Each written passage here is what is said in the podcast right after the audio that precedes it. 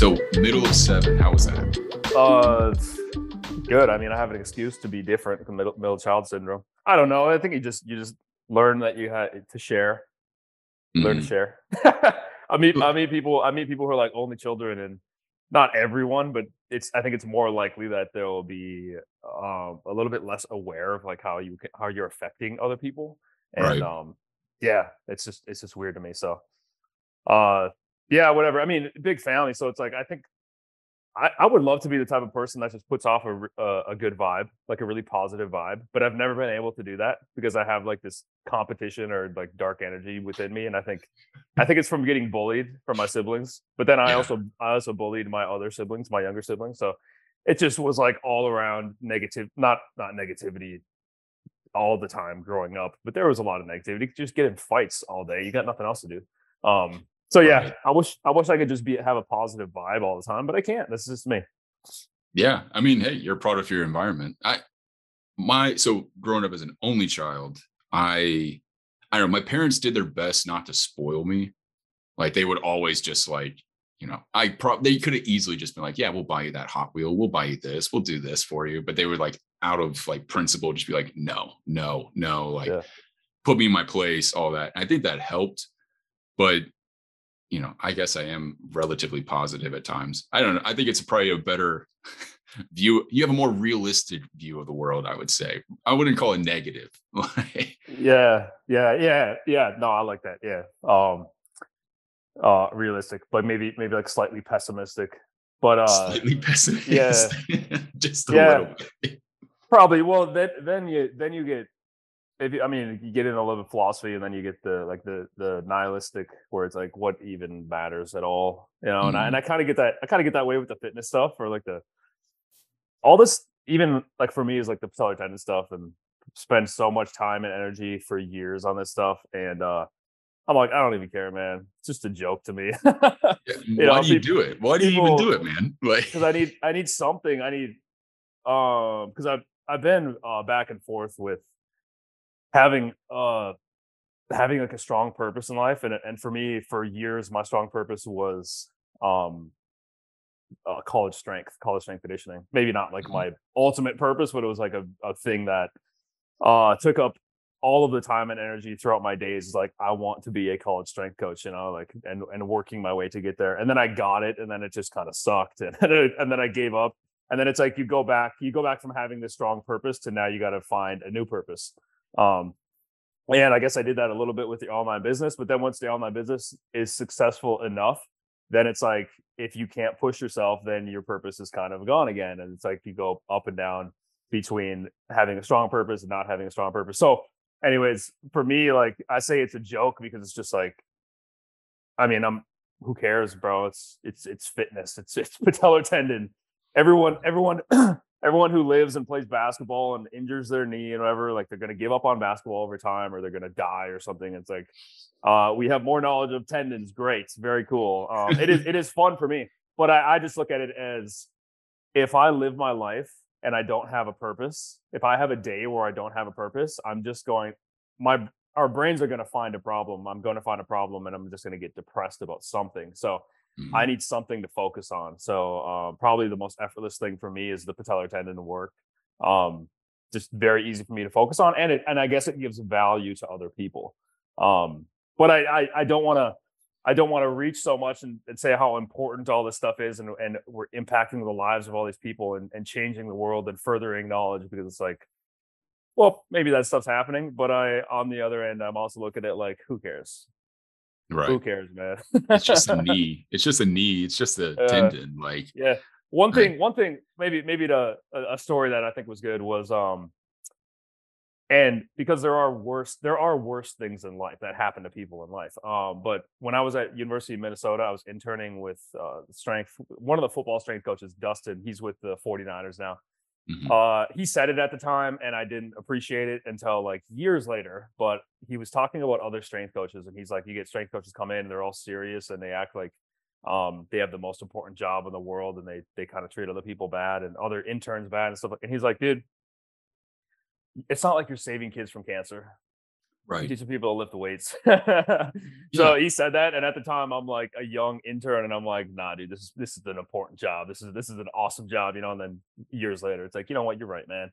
What? Who cares? It's sports. It's it's football. It's someone putting five pounds on their squats. Um, I yes, yes. On one side, very cool. It could help someone's life, but on the other side, who cares? Right.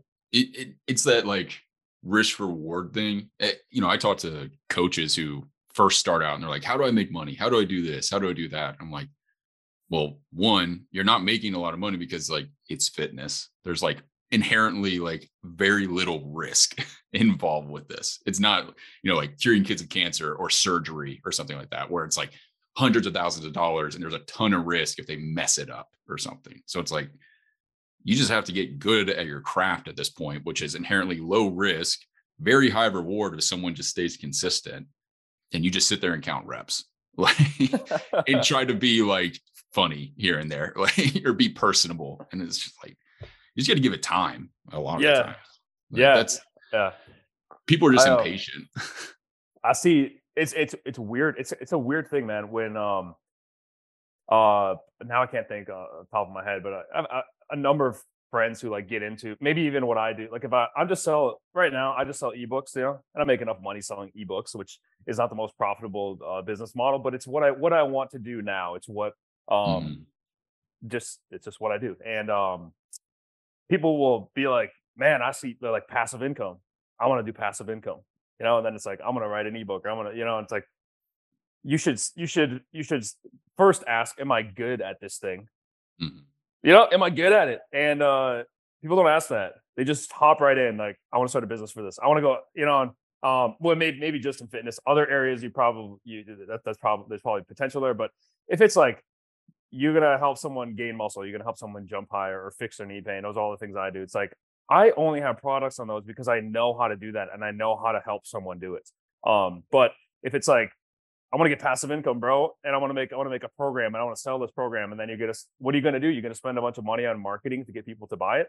You should just have a solid product that has a lot of value, and then it's people are just going to buy it because it works, and they and it works on word of mouth. And sure, spend money through marketing, but I think the primary thing is have a good product, have a valuable product, and it'll fix a lot of the things that shouldn't even be problems because down the line they shouldn't even be problems because you just have a crappy product. Make a Right. better product that gets people results. or have a product that fixes the problems that other products cause. yeah. Well, that's that's I think I think too that um I'm I'm never sour about buying a product and then it's like if it didn't work or I, I didn't I didn't like it that much. I'm I'm never I'm never uh, I guess bitter about that. Uh maybe because I also I sell products of my own, but it's like it's very hard to find the ultimate product on one thing. Like if there, you know, there, there's there's never going to be one thing. So you might have to buy 50 different products, and they all give you a little, a small puzzle piece of. If you have a if you have a 100 piece puzzle of of knowledge that you have to do, they might all give you one piece, but it's very difficult to find a product that is all encompassing and going to cover everything.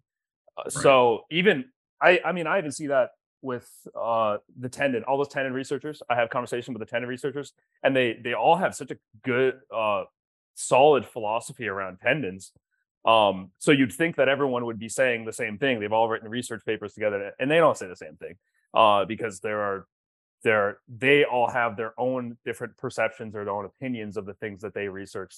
um or there's there's just so many different uh things going on i guess with the human body there's so many different things going on but especially with tendons, it's like you can talk about the load tolerance and the biomechanics.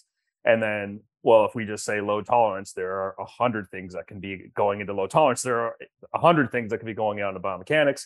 Uh, and then you just look at the structure of the tendons, and there's d- debates on that. So, um, I just for myself, eh, I'm really passionate about tendons. So it's like any tendon course, I just go and buy it. It's like 600 bucks. It's like a thousand bucks. I'll buy the tendon course. And you know what? A lot of them, I go through it and I'm like, this is this is kind of useless stuff. Uh, This is this Mhm. this, course kind of sucks. But you know what? I learned one thing.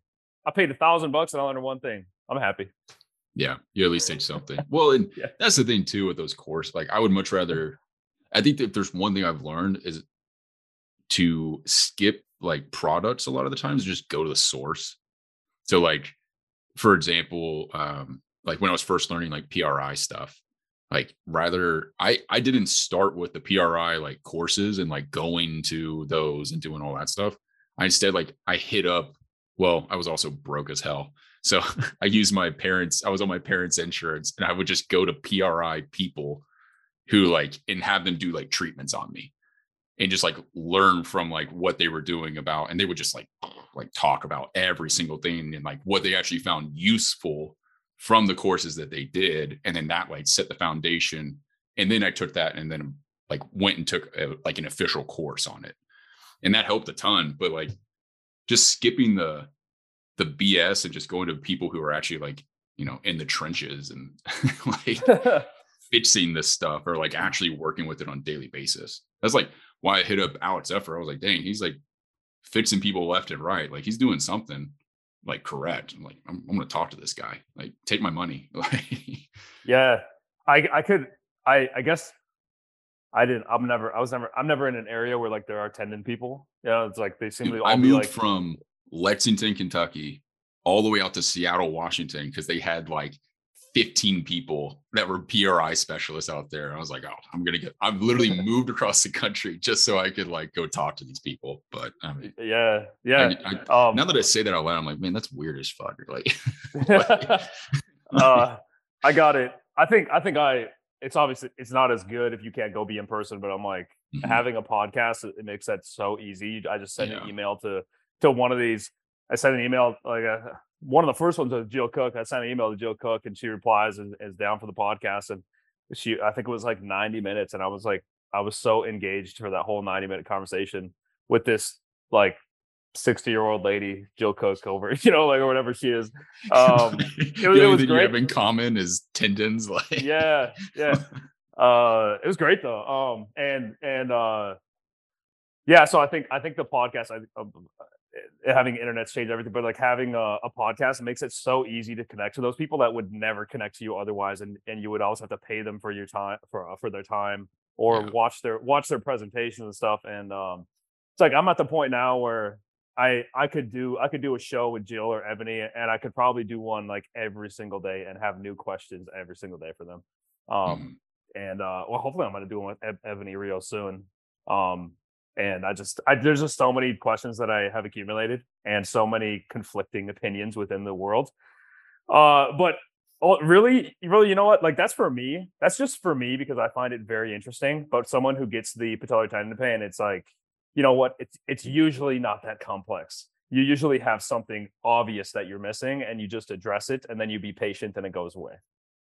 Patience like yeah. that's that's the key word right there. It's just like... it's it's patience, and then and I think if it if it's the nature of someone who gets patellar tendon, it's like more probably an explosive athlete or uh, like a, I would take a basketball player or something, and or a dunker. And we're so dopamine dominant where it's like if you take if I take away when I when I I mean my patellar tendons are just solid now. I I, haven't, I don't even know the last time I had pain it's probably because I've been rolling my ankles, been like landing on people's feet yeah. during basketball. so like I don't have the opportunity to overload my patellar tendons because of my uh I can't I can't jump. My ankles my ankles hurt. Not that they well, I mean, it's just it just happens off and on. So that that gives me the break from uh doing too many dunk sessions. But when I have to take it away, being like a dopamine dominant person, if I have to take away the dunk sessions or the heavy lifting, um, I kind of get depressed yeah like i really i really enjoy that the environment that's around that because it's usually around friends i go do dunk sessions i go lift heavy with my friends or something and then um, when you take that away and you just have to rehab yourself it really sucks. So going back to being patient is that's probably one of the biggest things is that if you're the dopamine dominant person you're not going to be patient because you're going to go two weeks of rehab doing like isos and maybe slow lifting and you're gonna be like, screw this, I want to go do a dunk session, or screw this, I want to go play sports. right. um, which is why finding finding the lower load stuff can be good, like uh spike ball. Like I'm such a proponent of spike ball. Mm-hmm. You get you can get those movements in and get some some dopamine, some competition, but you're really not gonna load your patellar tendons like crazy, um, like right. you are if you're gonna jump as high as possible. So it's finding uh it's doing like smart rehab, but then being someone who who re- myself re- has rehabbed off and on it's like i just learned i've learned so many different things that uh, for for myself, but because I can connect to other people. And I think that's what sometimes is lacking when you talk to Jill or Ebonie. Or it's like you're talking to researchers and they're not going through patellar tendon rehab; they're just working with people. So for me, if I can combine all of attempt to combine all of that, um, I think I can really connect better with those people. Um, or when things come up and it's like you did a random dunk session three weeks in, it's like, what is wrong with you? It's it's it's a, it's not so much of like uh being judgmental towards them, but it's like, I get it. It happens. Let's uh Right. let's go back. Let's go back to do some isometrics, get the thing calmed down. Exactly. And that's the big like I like that approach for sure. It, well, and you have that perspective too because you've been in it. And that's the that's the biggest thing. It's just having someone that you can like connect with. It's like I'm the same way as you, like whether it was my shoulder, my back, my hip, like I was always jacking something up. And so just, you know, someone comes in, it's like, yeah, man, that sucks. I know. Like, but hey, let, let's go do this. Like, let's at least still try to like challenge you and like have a good time Yeah. and it goes a long way. But I don't know. It that I think the thing too is like when you look at the research, because again, they're looking at a very small bit of it. And then it's just like, how do you actually it's like taking those and they're just like small little tools in your toolbox and then just applying them to like the bigger picture. And then, you know, like Bill Hartman always says, it's like it makes sense on paper until you actually like have to work with the human in front of you Mhm. and that's where like shit hits the fan. Like I remember working in um I worked in a sports clinic back in Seattle. I mean, we had I would have a patient sometimes double booked on the hour, sometimes quadruple booked on the hour. So I'd have four people and like one tech like helping me out. So it's like two of us to four people. And it's like I don't have time to do like teach this person a 90 90 hip lift or like tell, you know, do this exercise or like go into as much detail. So it's like you just got to throw do the best you can and like here's the big picture like what they probably need to do and then like you know kind of just like throw paint at the wall and hope it's hope something sticks within there because that's, that's all you have the time for And, Yeah. i mean we were a well-oiled machine i don't want to make it sound like it was like horrible but you know we would knock it out and got like good results but it was i, I loved it. It was fast-paced like boom boom boom. I'm like talking scraping the crap out of people's knees and doing manual stuff like ah, it was a good time but Where was that? Was that a clinic or what? yeah so uh shout out sports physical therapy up in uh, seattle washington. They got like i think four locations locations now. Dude it was my dream job 100% dream job. Like I, I didn't make nearly enough money i will say that like mike you should have paid me more but but like it was oh man it was so much fun working there like but they do a really good job they do great what did you uh, what did you do after? Why'd you leave? man, Seattle's expensive. Like it just my girl was uh my fiance now, but she was working at the children's hospital and I was just, you know, a PTA fresh out of school, like doing physical therapy and just couldn't, you know, we started thinking like long term. I was like, because I knew I was gonna propose to her at some point and we're like childcare out there is like three thousand dollars a month by itself. Our rent was like two grand. And I'm like, I make three thousand dollars a month if I'm lucky. Mm-hmm. like, I it just it just wasn't feasible. So we came back here to Cincinnati, and it's dirt cheap, but you get what you pay for. So yeah. Yeah, so yeah, it is what it is. But yeah.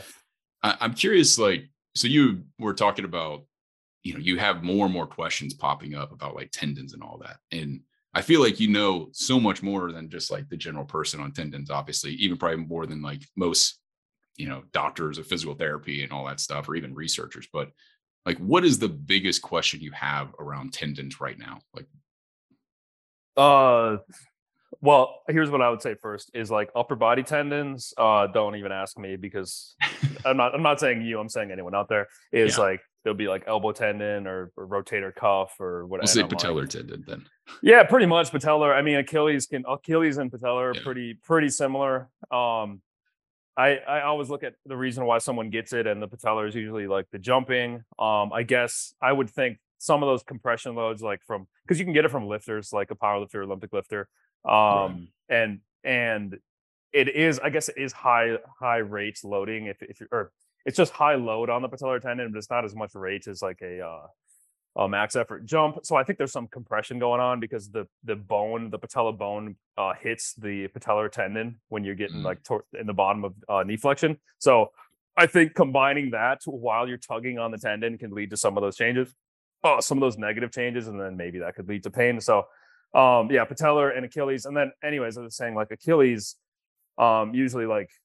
Well, first, an old person can get Achilles, like a very old person can get Achilles just Right. from lo- I'm- load accumulation o- over life but it's Yeah. it's it's it's probably because when you walk you're getting load on your achilles like a very small amount but when you walk you're loading your achilles you pretty much never load your patellar tendons unless you're going to do like uh knee flexion and extension and Right. if the the typical old person like you're not you're walking a lot you're not really squatting or you're not really jumping or you're not really leaping over something so yeah achilles and then achilles you can get like the sprinters or or, or, or different people and i think it has a lot to do with how the foot's working uh versus Mhm. like the the foot's working or even um how you're if you're a sprinter how you're running because i think a lot of people really have this they try to push the ground and they they might have a technique especially if they're heavier where it's just really tugging on the achilles and maybe that could lead to some changes uh negative changes but the patellar tendon is just like um i've went down the the talked to a lot of people at the biomechanics side and um it's definitely a thing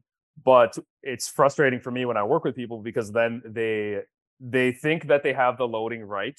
They think that the loading because loading is simple. If you if you look at the idea like a four stage process isometric lifting store and release uh, return to play if you look at something like that and you follow something along those lines it's pretty simple stuff and then people will do it and they won't get better and it's probably the patience aspect they're not patient Mhm. enough they haven't developed the strength of the quad or the strength of the leg um, and they haven't developed the hopping ability one thing jill jill had said is the it's about the quad and the calf but i would say it's about the quad strength but calf strength like doing calf raises uh, and like it to me pretty unimportant i think it Yeah.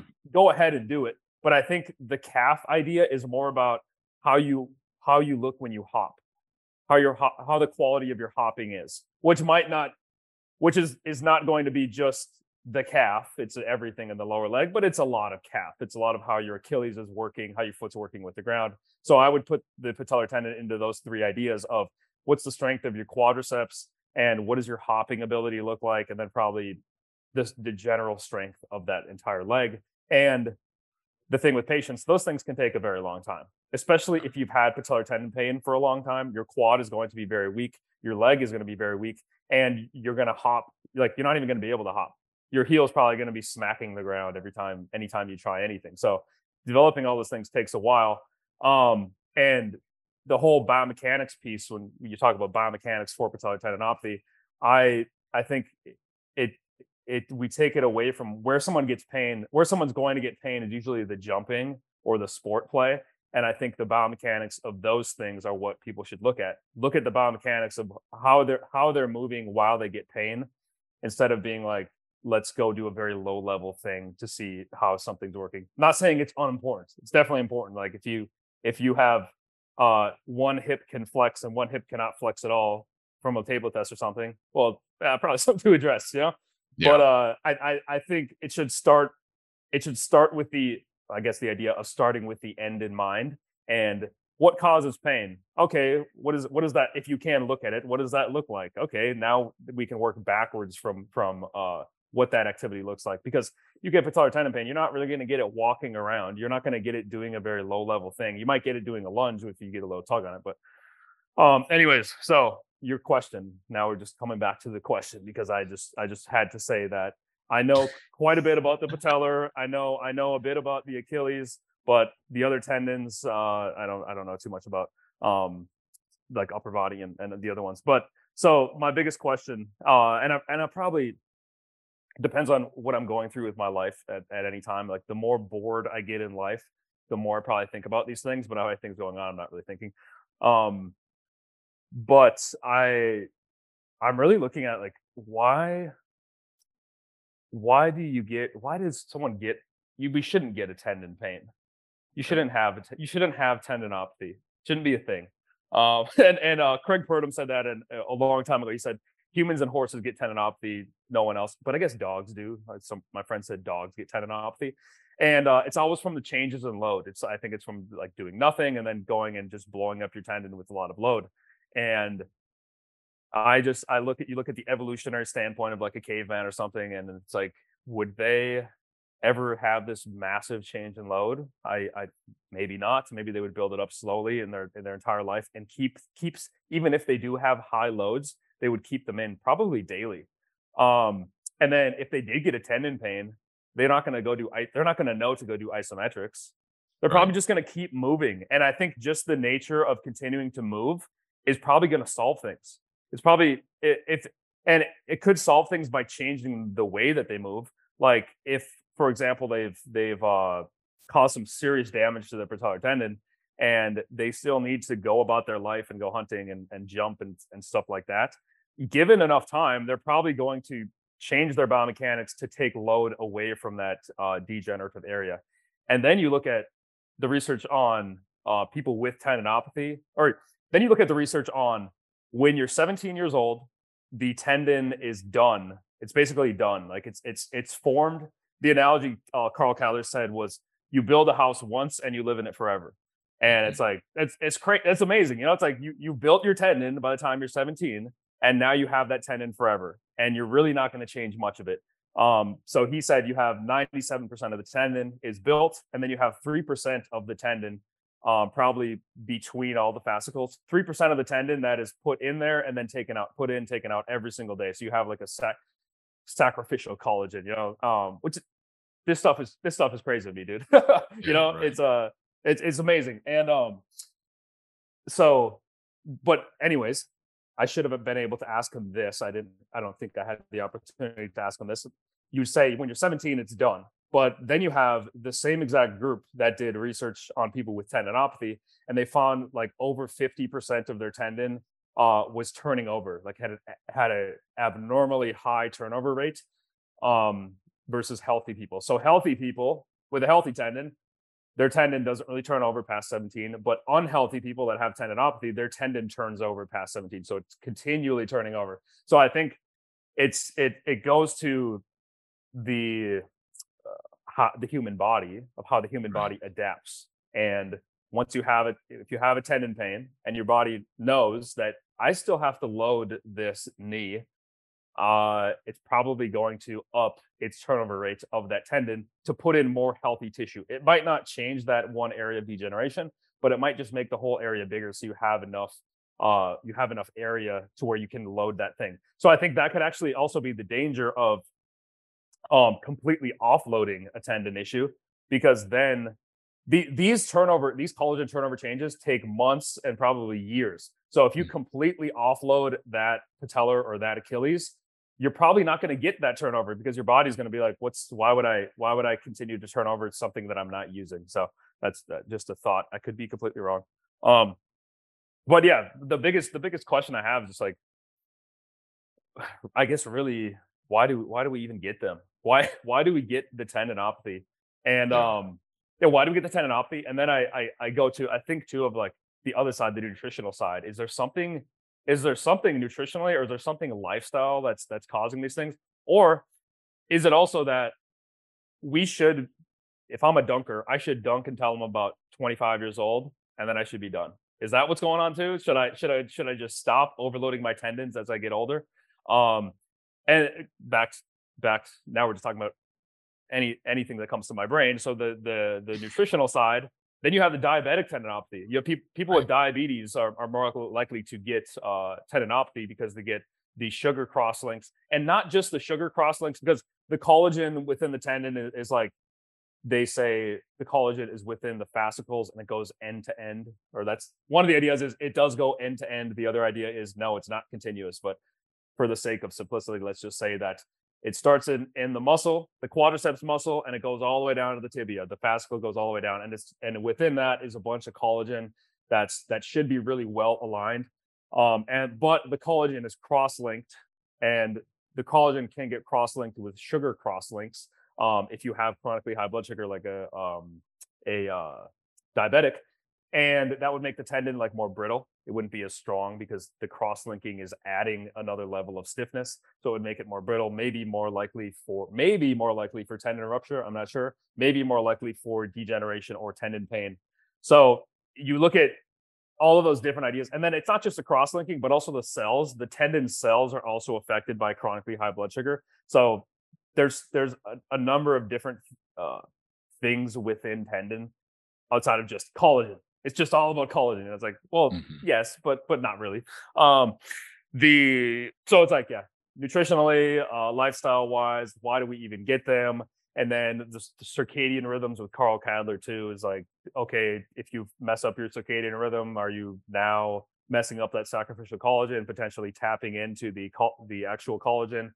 Uh, and then another thing is the tendinopathy continuum. You have the reactive tendon. The first time you get a tendon pain, you just blown up the tendon. It kind of hurts. Um, I think that that pairs up with the interfascicular matrix. Like you haven't done damage to the collagen, you just damaged the area outside of the collagen. Um, uh, you've damaged that area, and it's it's very quick. It it hurts very bad, but it also resolves very quickly. So when you have a reactive tendon, or it's the first time getting tendon pain, uh, that person, it's more support for the first time you get it. Just chill out, just relax. Like you don't have to go do isometrics or get on a loading program you just blow up you just blew up your tendon. You probably didn't do too much damage to your collagen unless you had an event where you feel like you had a, a tear.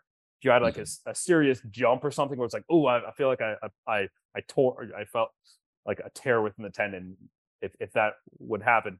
Usually it's just you overloaded the tendon it's pissed off let it rest and that would be the interfascicular matrix. And then if you continue that if you continue if you have the pissed off tendon and you keep pissing it off that's probably where you'll tap into the collagen and start getting degeneration within the collagen, which at that point you're kind of screwed because the collagen takes months and years to turn over. And then you really got to get on the loading program uh, with isometrics, isotonics, um, all of that stuff. But going back to what we were saying earlier with like the caveman example, they they probably don't know to do the isometrics or the isotonics. So could you just get better by moving?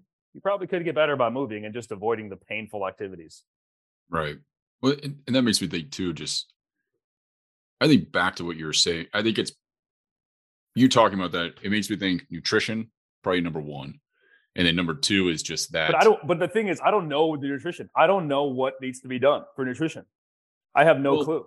So I talked to Pat Davidson um, on a podcast a while back, and we were trying to talk about like cavemen and like some of the different like things that we saw through like Paleolithic, and then getting into like when we transitioned to like agriculture, right?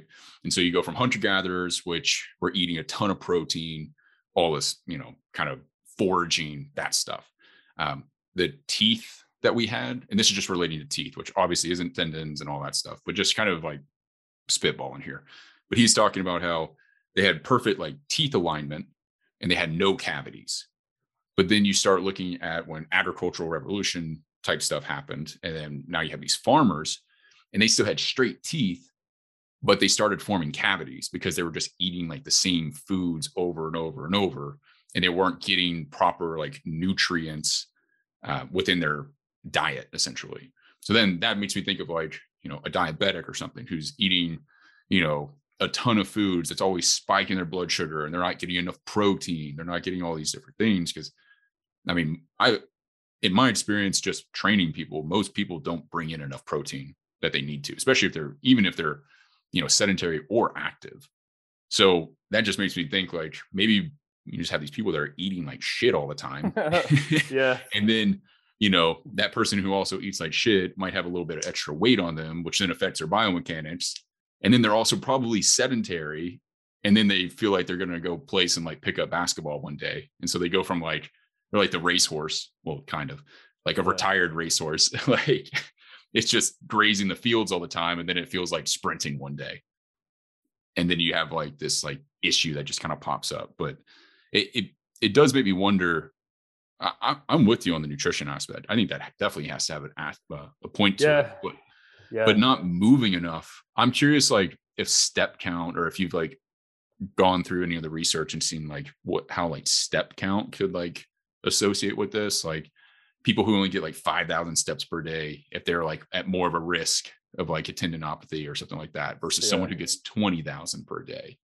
Like, or, I know, and I, I think they they kind of touch on that idea with the diabetic tendinopathy of, of just right. it, it, helps to take the extreme far end of diabetic tendinopathy, someone that doesn't have uh, right. blood sugar control or I guess long term blood sugar control, and uh, then they kind of step back and say like, well, if you are not active and if you're chronically because you eat too much and you just don't exercise, you could get those changes to tendon, but uh, the the funny thing is anytime I post a study like that on Instagram, you get someone in the DMs like taking it and blowing it up of like, oh, my tendon hurts is because I walked a thousand steps yesterday and not 10,000. You know, it's like, no, you don't get these changes that fast. That's not uh, it. Like, many things Everything we're talking about is very gray. like, yeah.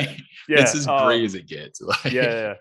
yeah. Uh, I, I, and I, I, I wonder too on the, I wonder the effect of uh, fasting because there's some there's some research on uh, uh, autophagy. Is that you say it? Autophagy. Autophagy. Autophagy. autophagy. Whatever yeah. it is. Yeah.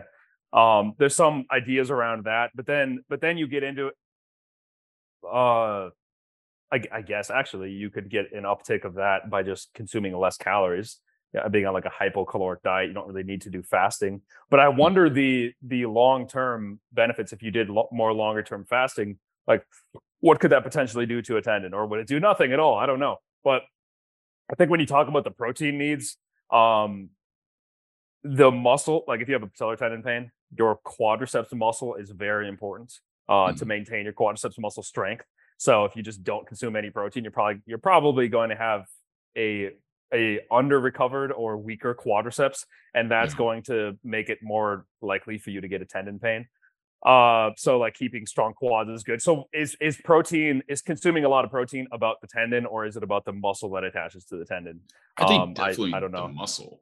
Yeah, like, I I watched this uh, or listened to this podcast, and I've kind of had this idea in my head for like the past year, but some it's like I finally came across some content about it, and this person was saying like, you know, the obesity epidemic, and it was like we don't have a obesity epidemic necessarily. It's more that we have a population that is underdeveloped from a muscle standpoint. Like we have like the weakest, you know, population that we've ever seen in human history, and no one has muscle mass. Because of that muscle mass, we have, you know, chronic pain. We have. have no, you still there? Sorry, yeah, I think I froze. Yeah. but yeah, so that you have chronic pain, obesity, um, you know, diabetes, heart disease is another one because if you don't have enough muscle mass you can't raise your heart rate enough to actually like train it and keep it healthy and so I, like the more i've been thinking about it it's like man people need to like just uh, well and being sedentary like you're not going to have muscle mass like why would the body put that on so i mean that's only going to cause more strain on the the tendon itself because then you don't have muscles to actually like work the way the joints the way they need to to some degree. So that's just kind of been my philosophy. It's like more people just need to eat more and freaking put some muscle on, man. Like it, that's important work. You're saving lives if you get people to put on 10 pounds of muscle. yeah. it's pretty much like curing kids of cancer, you know, like that, as you were saying earlier. Yeah. It's, um, and I, uh, I think it's so having the population with the uh, patellar tendon pain, which is like the populations are usually, well, the ones I associate with, I guess I get it from any sports. I get I get right. people that reach out to me, but usually like the dunkers, people who dunk basketballs, and um, it's so interesting. Mostly every these pro dunkers that I talk to, mostly everyone has had the patellar tendon pain. I think Jonathan Clark is one of the guys who hasn't. He's just had mm-hmm. uh uh ACL. He had an ACL tear, but he was a track and field guy. So become being a track and field guy, you you get knowledge about changing loads, about doing like low low level drills, low intensity stuff. If you're not a track and field guy, you probably just won't know about that.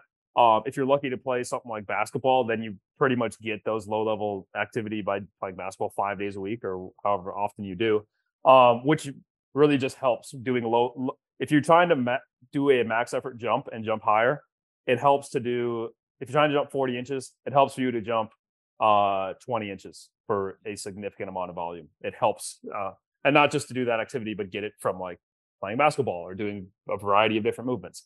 Um, is that for tendons? I don't know. Like just making tendons work in a lower level way. Uh, I I don't know the answer. But uh, anyway, going back to like when we talk about all these ideas with the the, the diabetic and the moving around and stuff, and then you take you take some of these pro dunkers and I mean, first of all, what they have going for them is like they're lean. There's right. you can't be fat. Uh, and then second of all, they're light, so it's like they're 170 pounds. It's a lot less load on your tendon than being 220 pounds. Mm-hmm. Um, but uh, there's just I, I was, like I was with my friend Ryan Ryan Nagel in San Diego, and he was like, before he does a dunk day, he'll like purposely not move the next day or the the, the day prior, like try not to move around because it fatigues you. You get fatigued, yeah. like from the yeah. from the, the simplest thing. So, anyways, I I I like the idea of like people should move around. Um, mm. pe- people should be moving for a majority of the day. But then, what if we have those those performance athletes, where it's like, what if you have someone like an NFL player, or NBA player, or something, and should they also try to do a lot of low level activity, or is that, or could that potentially lead to some fatigue? And right. should they just chill out? Or if, if you're doing a, a dunk show and you're completely healthy, I think when you take someone who's completely healthy, it's like go do what you've been doing. I'm not going to mess with you. But if you have someone who's in pain, it'd be like, all right, you should you should get a lot of movements all day, all day long. Um, for what reason? Is it because of blood flow or flushing things out? I have no clue, but yeah. I just know that it helps. uh, yeah. I just know that it helps. And and if you're if you're healthy and you're performing very well, maybe it's just an outlier. Maybe that person is like, how many steps you get a day? They're like one thousand, and it's like, oh, really? And they're like, yeah, I have no tendon pain. I jump fifty inches. It's like, all right, carry on. Yeah, right. Well, and that's what I think like this stuff's a problem when it's a problem. It's like we have all these tools to like help people, but it's like if you're good, you're good. Like, like you don't even need to worry about it. That's what at least I tell like people that reach out. I'll have people that reach out to me and they're like, "Does this look bad?" I'm like, "Does it hurt?" And they're like, "No." I'm like, you're good. Like, yeah. carry on, like you said. But yeah, I think for someone that is probably there's typically gaping holes like in their lifestyle or something. Like you probably will be able to see it. It's like, well, you know, fill this bucket and see what happens. Like give it three months and see what the hell happens. And you'll probably feel better because it's something that you're at least not doing. Like um, I know these there's like stories of people who have cancer and they spend their whole life like smoking and drinking and doing all these different things and then they get put on chemo and radiation and they're like i feel so much better i've never felt better in my life and they're like, it's because I'm on chemo. And it's like, no, it's because you stopped doing all this bad stuff uh-huh. you were constantly doing. And now you feel better than you ever have. And it's like, imagine if you did that and you weren't on chemo, like you would feel even better. Like, so it's, I don't know, man. It, is that, is that like a, man, was that in Nassim Taleb's, the via negativa thing? Is that the same saying of like, uh, removing, just removing, like, instead of instead of starting instead of starting with someone and being like what can we add in? It's more like what can we take away? Like what are you messing up? Right exactly and and that's i the only thing is like that's hard to do or i, I like the idea of replacing it right? Because again like if you look at like uh portugal and like addiction and all this other stuff like they always sit there and talk about like you know we don't just take away the drug necessarily like yeah they obviously do take it away but they try to like replace it and they're like you're going to reach out to family and friends that you haven't talked to in years right? You're going to try to make like actual connections with humans and you know join sports join that you know get a freaking hobby do something else to fill this void uh, and you know think of like dopamine serotonin like all these different things that are like firing. You still need those to some degree. It's just what are you getting it from right? So you have someone again it, you're not like for that cancer example, you're not taking away necessarily like the bad, or you're taking away the bad foods, but you're replacing it with something that just hopefully they still enjoy to some degree. If that makes sense. So mm-hmm. you can take away dunking, but replace it with spike ball for two weeks and then see what happens. Like it still gives you that dopamine response, like you were saying. Yeah. Yeah. The uh the um biocycle, the biocycle, uh biopsychosocial, I guess, but yeah, I guess man. not the bio, not the bio aspect, but the other ones. Like, um, that's what that's what makes everything so confusing with the the tendon pains. And I, uh, or I guess any any type of pain, but um, well, people's beliefs. Just, Like you, people believe. I know, dude. The uh, well, the yeah, they they identify with it. They think something's really messed up with it, and and maybe that is the case. And then actually, if they do think they have a tear and they get surgery and then they get better, it's like, who am I going to say you were wrong? You know? Right. Uh, right. But I just think that most cases, may, I mean, maybe maybe you pro- you don't need that. Um, if you've had if you've had rehab that just hasn't been working, it's like there are probably things you can fix within your rehab plan, but now it's like if you look at it, okay, you've been rehabbing for for like nine months and you're still the same. It's like right. we could try some different things, but it's like maybe uh you need something special. maybe you need something else. Uh but yeah, the that's that's what's difficult to get around. So for myself, I had I had rights. I had patellar tendon pain on my right side. That was the first time I ever got it, and it never went away. I did PT. I did um I did PT for a long time. I rested it for a long time. Um, it just never worked, and I just knew that I needed surgery because they they did an MRI. They saw a partial tear in my tendon, which I guess picking up a partial tear is is kind of difficult. Picking up a partial tear from a tendinopathy is pretty difficult. But for me, I think I was 20 at the time um i just gave up. I was like pt it's not going to work for me. And i looking back it wasn't that good of pt it wasn't like very high loading and it, there was nothing for my hopping. There was nothing for my ankles that i was doing to get mm-hmm. back to playing basketball. Um so i just had pain. I, I, had pain and i would i would try to i'd rest and i'd try to push through it and then it would, it would just always come up. So i'm like i have to get surgery. And because i went through that and i and i know who i was at 20 years old if myself now at 31 would, would talk to myself and say, you don't, bro, like try this re- rehab, don't do surgery. I'd probably be like, no, I need surgery. Um, so, you know, like you get people, you, once you've rehabbed for so long, um, you've, it's like you can keep asking people for advice and keep trying to find new pieces of information, but is it even, is that even the issue or are you getting in your own way by you thinking that you need something else or you need something special? Uh, and that's i don't think anyone has the answer for for those aspects of pain the psychosocial aspects of pain but uh, I, I mean i could tell you man back at the time when i had that tendon pain it was like i just wanted to play basketball and i really had nothing else in my life. I was working like minimum wage jobs. I had some friends but like my life wasn't that good looking at what my life is now and how how uh, like comfortable and confident i am with with everything I do day to day or the value that I bring to other people or just knowing myself. Like knowing myself, I think I know myself very well compared to what I did even a year or two ago. And I think that really helps in the pain world of my the psychosocial aspects. Um, I think that really decreases my patellar tendon pain. That I'm just living a life that I am um, more comfortable with, and that's what that's what's difficult with the younger. Looking at myself when I was 20, like I I didn't know who I was. I didn't know what value I brought to the world. Um, and I just wanted to play basketball. And my my life, I was so narrow minded and just kind of a low value, low value human being. because yeah. what did what did I what do I bring the world? What am I good at? What am I good at? And I think I think you find out what you're good at. You find out what value you bring to the world. You can wake up and have some energy in life. You can you can go and uh, give something out to the world.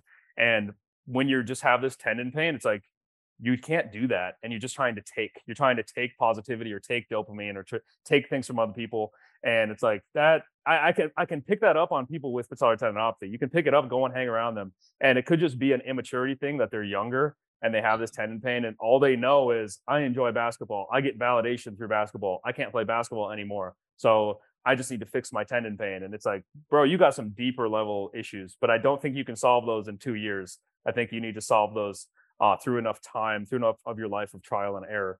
But the yeah, dude, the people that are really um what do they call it in research? Recalcitrant. I think that's what they call it. Recalcitrant patellar tendinopathy. It's like patellar tendinopathy that does not get better.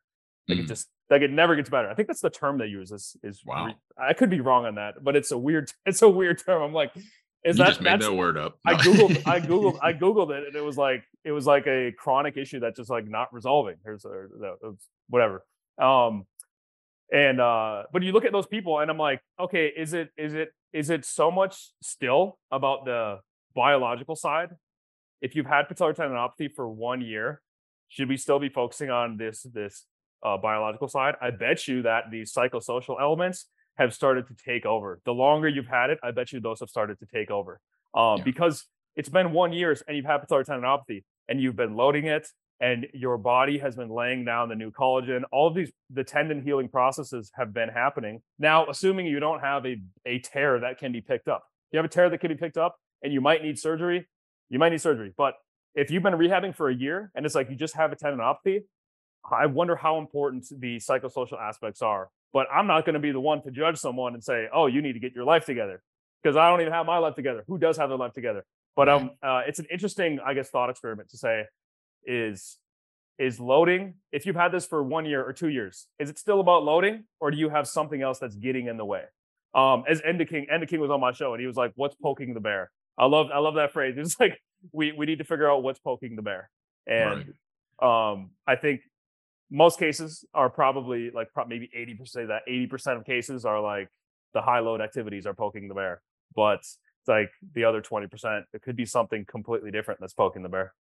right no, definitely. I, I especially for those folks that are I, the way I've been explaining pain to people, especially like chronic, you know, because again, greater than six months, seven months is like chronic, right?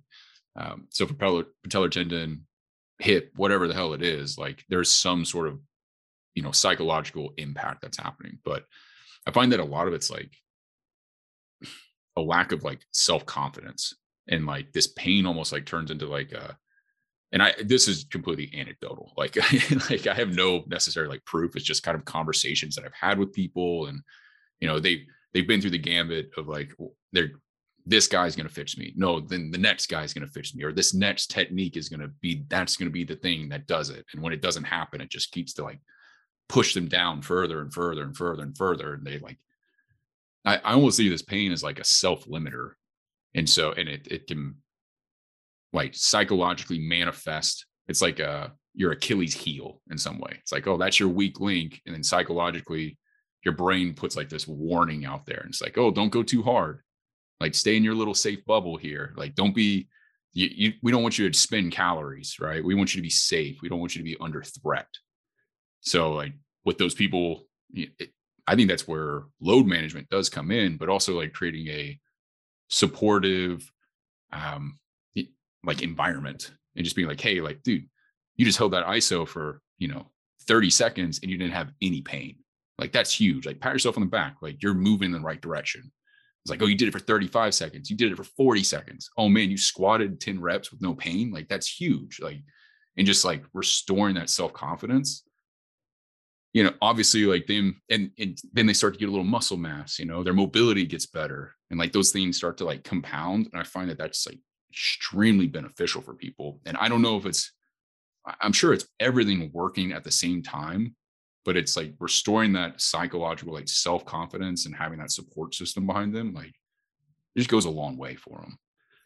Yeah, that that was um I, I, listened to a show with Richard Willy. I think it's I think it was his name. He's a patellofemoral guy in Montana mm-hmm. or something. But he was saying that there was this piece of research i never i never actually found it and i think i sent him an email and maybe i'll get him on the show at some point but he was saying that the people with patellofemoral pain uh, you can measure patellofemoral joint forces, and I think they were stepping off of a step with weight, which is like very high. The way they were doing it, I guess, was very high patellofemoral joint forces. But the research was like, it's not even that it's high patellofemoral joint forces, whether they're going to feel pain or not. It was their level of uh, fear, uh, like load avoidance, fear avoidance, whatever the term was, right. um, how fearful they are of the thing. So he was looking at yeah, you were saying like biopsychosocial, they're probably all happening at the same time. Uh, I, I guess I, I probably just like to isolate them. Um, I, I, like to, I like to look at the extreme side and be like, that's right. a good way to learn things, but they're all happening at the same time. So he was like, someone with patellofemoral pain is, um, yes, high patellofemoral joint forces could be bad, but it can also be exposure therapy. They could just need to be exposed to this load and and I guess the term would probably be develop confidence in in in loading that pattern again. Um, but yeah, I for me it was like I was kind of against oh high patellofemoral joint forces like the ATG split squat is a lot of a lot of pressure on your knee. So looking at it from just the biological side, you would say that's probably not good for the patellofemoral joint. But then you put in the psychosocial aspects and the person that could be a position that they just are like, no, I'm not doing that ever in my life. And then if if you as the rehab person think that that is something beneficial that they should be able to do, it's like, well, maybe we could put them in that position. get like expose them to that position and they could find benefit. They could even like desensitize pain from that. Like they, they could get a desensitization of pain um, over time. The uh, I was gonna go somewhere else with this, but uh, now I lost it. So I'm I'm done. That's that's the that's a closing of my thoughts there. no, man. Well, I mean, it's the I, I can I can't tell you how many times I've gone into like a lifting session and you, you like psych yourself out right and it's like as soon as it's gone up here or even like sports too right like that, that's the whole thing like sports psychology it's like that ability to just like be in the zone flow state all that but also it's like self-confidence thing like under pressure like i remember there's one time i was in this competition it was actually uh for rebel performance like james Cerbie thing and it was like whoever could lift the most weight over the course of like a month like won like 500 bucks and i was like dude i need this I'm, it's a competition like hell yeah let's go and I'm in third. And it was the last week. I was like, if I put up some weight on this deadlift, like I can, I can definitely hit like first place. Like I'm gonna take this. And I psyched myself out on the second set and like tweaked my back. I was like, what the hell? Like, I'm fine. Like, how did this even happen? But it was all just like up here. It's like this like self-limiting sort of thing that like took over. And I mean, your body's always trying to like self-limit it doesn't want you to like expend the calories. Like uh, I think I got it from like distance running because I ran cross country like from fourth grade through high school, and it's like you know the the monkey jumps on your back or you hit the wall kind of deal at a certain point of the run, and it's like can are you really like tapped out of all that energy? Like I just ate you know five pounds of pasta the night before. Like there's no way I'm tapped out of energy. It's more just like this wall I hit and it's just like the mental fortitude to be like i'm in charge like and push your body further is where like people see success and i think it kind of ties back to what you're saying like people who are sedentary all the time you know we have a a life of comfort nowadays and people forget like how to be in charge of their body like from a, a mental perspective like discipline mm-hmm. like discipline is something that we don't have like I can't tell you how long I sit here and stare at my phone. Like, like I just don't have the discipline. Like I'm addicted, and I'm like Instagram, like dopamine, all this stuff, and it's like you have to have just the discipline to put this shit down. And it's like, yeah. Know, the uh, the dude, the um, the I I going back on the confidence thing, like the rehab um, mm-hmm. is like you talk about someone who is in the creating that environment where it's like, hey, you just did a 30 second hold or whatever. Um, the one of my opinions, and well, actually, all my opinions can be wrong, have the potential to be wrong, and pro- a lot of them probably are. But I think we're like, all right if, and if all wrong at the same time, dude. I'm looking at, I'm looking at, um, maybe not a four year old could understand this, but um, uh, let's just say they do. It's like ask a can a four year old even talk? I don't even know, but ask a ask a young kid, a six year old kid, of like, uh, hey, how do you get better at basketball? They're like, oh, you play basketball, you know? They're not going to think like, let's go pick, pull, pull the cones out and do the cone drill and everything. It's like you do the thing. So if you look at, oh, my knee hurts, my patellar tendon hurts, it's like, if we're going to rehab your patellar tendon, I think it should make sense to a six year old. And if it doesn't make sense to a six year old, and you're, if you're rehabbing me as a 30 year old person for my patellar tendon, and you're having me do an exercise that to me doesn't make any sense, um, I'm not going to be confident in the rehab.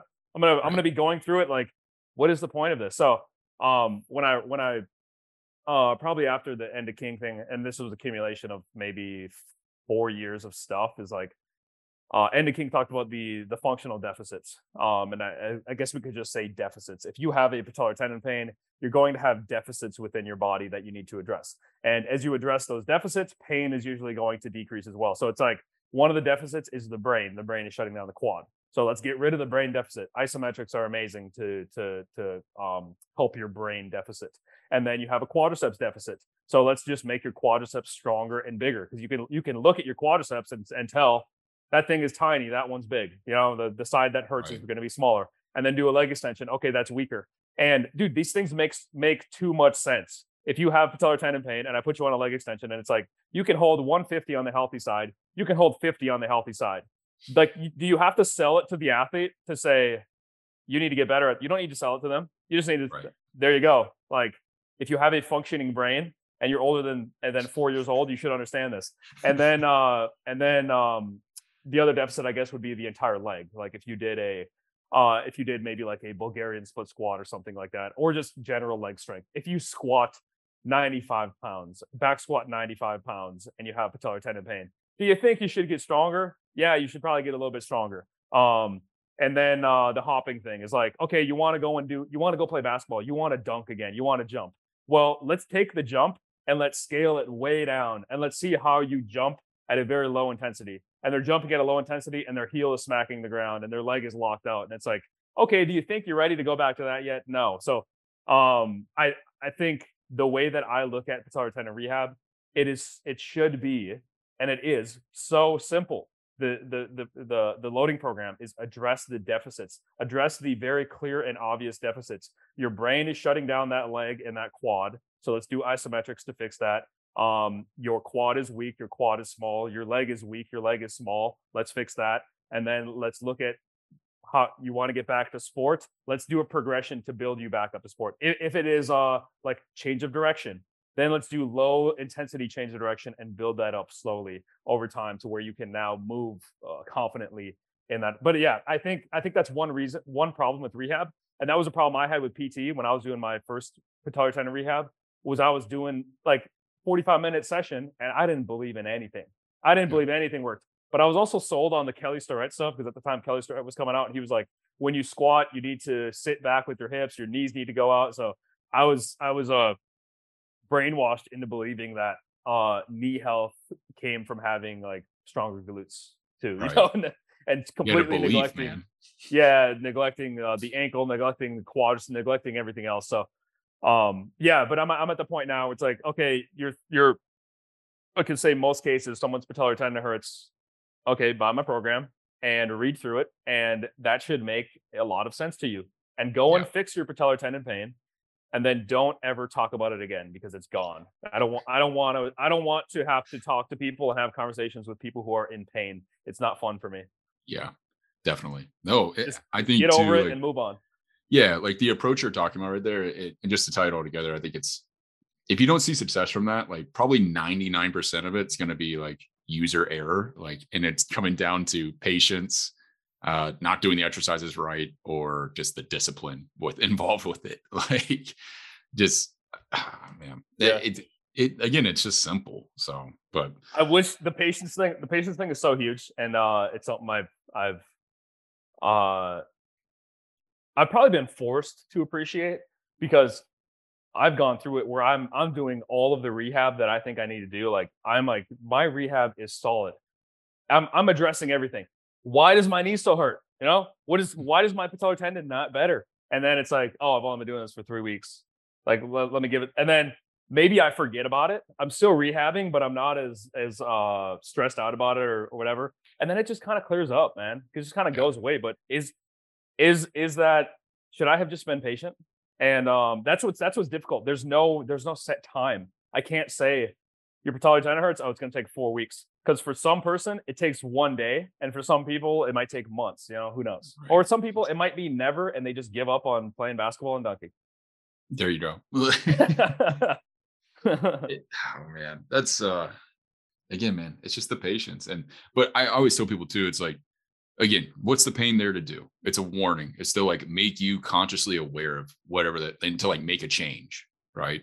And then the second it's like not at the forefront of your brain, like that's when you've made the progress. Like you're like, oh, I just dumped a couple times, or I just finished that session of like lifting. It's like nothing hurt. Wow, I, I forgot. I, I forgot yeah. that this hurts sometimes. Like, like that's a good sign. That's you're doing the right things. But but Jake, man, I think we got to call it there. Um, thank you for coming on the show, man. Um, how about you hit us with the the social links? Yeah. Um, so my my website's jackedathlete.com. I just uh, have a podcast and then uh, a few products for like muscle gain, vertical jump, uh, patellar tendon pain, which patellar tendon, patellofemoral, and like same deficits you can address uh, pretty much the same. And uh, my Instagram, Jake Tuura T U U R A. Then I like have Twitter and I think that's about. I mean, I just I pretty much just use Instagram, and I mm-hmm. post a lot of tendon patellar tendon content, which for the probably two percent of my followers who care about patellar tendinopathy, they'll enjoy it, and the ninety the other ninety eight percent can just click right through the stories. There you go. Oh yeah. Right. I'm just here for the memes. yeah. all right, Jake. Hey man, thank you so much for on the show, and we will see you all in the next one.